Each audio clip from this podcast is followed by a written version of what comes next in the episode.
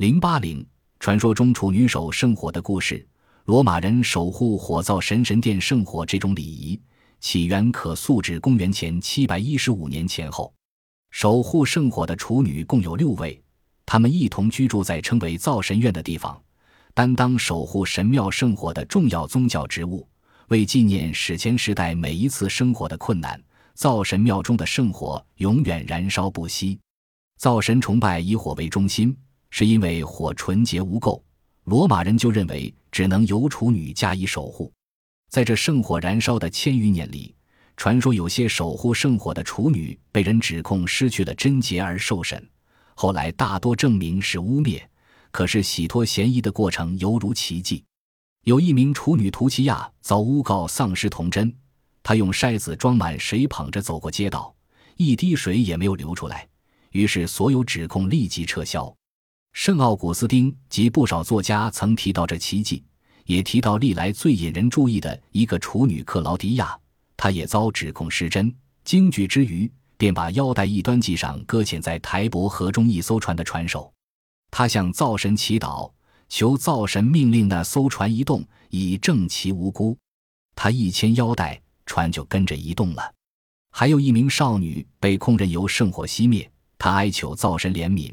从身上袍子撕下一片麻布，抛到死灰上，麻布立刻燃烧起来，证明他是无辜的。公元前四百七十一年，负责守护威斯塔女造神神殿圣水的处女厄比尼亚，就远远没有他们那么幸运。厄比尼亚因一个奴隶提出害人的控告而受审，奴隶的指控使他违反保持贞操的誓约，执行圣礼时已非处女之身，因此他要答辩。根据希腊作家普鲁塔克的记述，与他同时被控的两名男子，一个自杀，另一个被殴打后处决。等待厄比尼亚的是可怕的命运。他被判有罪，施以杖责后，随即牢牢绑在有盖的渔床上，被推着走过气氛阴森可怖、寂静无人的罗马街头，人人庇护不出，等待造神想法。到科林城门边的一处旷野。禁锢在一座坟墓的坑穴里面，只留给他三十天的饮食，任他待毙。之所以要以这种残酷的方法处死，那是因为威斯塔神殿守护圣火的处女在罗马社会的重要性和特殊地位。他们不仅守护圣火，还有其他职责，诸如为公众祈祷、到圣泉去取水，以及烹制祭礼仪式上用的祭品。在庆祝农作物收成的节日。守护圣火的处女更有许多宗教任务，而更匪夷所思的是，他们还要参加生育祭礼。由于整个罗马人的社会公认这些处女圣洁无垢，他们还受命保管遗嘱、条约、其他重要文件和珍宝等。罗马皇帝的遗嘱事关重大，要由他们保存。凯撒大帝的遗嘱就是由他们保管了六个月。这种服务或许是他们自愿提供的。委以如此重任，也常视作对他们的敬意。守护圣火的处女享有其他罗马妇女不能享有的荣誉与特权。他们出行时乘坐装饰华丽的马车，甚至地位显赫的官员，如执政官和每年选任的地方长官，也要让路。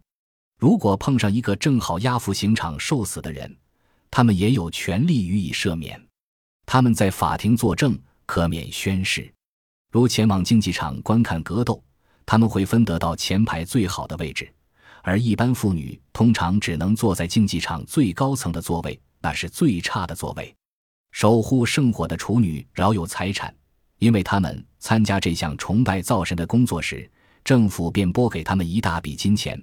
更由于他们可以直接去见政府首长，所以还颇有政治影响力。所以。守护圣火的处女受到严格的清规约束，一旦犯错就要受到害人的惩罚。他们如果玩忽职守，祭司长会加以严惩。任由圣火熄灭的惩罚是鞭笞，对不守童真誓言的，则处以活埋。后一项反映出罗马人认为守护圣火的处女必须纯洁，那是罗马本身福祉的象征和保证。在一千年长的历史中。遭活埋的守护圣火处女不足二十人，一部分的原因是惩罚严厉，足以威慑其他人；同时，也是因为有优厚的待遇做保障。当然，那二十个受罚的女子中，有些也许受到冤屈，起因是罗马人迷信，认为军事失利和其他灾难都有可能由受人尊敬的处女行为不端引起。每当造神院有空缺时，就会任命一个新的处女担当守护威斯塔神殿圣火的工作。这情景平均每隔五年左右会出现一次。先由祭司长选出二十名六至十岁的女孩为候选人，这些女孩通常是贵族家庭的女儿，然后由抽签方式选出一名。当选的女孩进入造神院后，即不再受父亲所管，而转由祭司长控制。入选的女孩对未来的考验和诱惑所知不多，原来自获选之日至退职时，共需守童贞及献身圣职三十年。三十年后。理论上可以重获自由，可还俗，也可结婚过一般公民的生活，但极少守护圣火的处女真的那样做。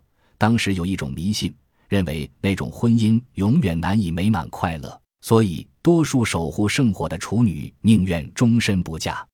他们常年或终身生活在神庙内，每天至少当值八小时，唯有生病时才能离开。虽然罗马皇帝君士坦丁于公元三百一十三年。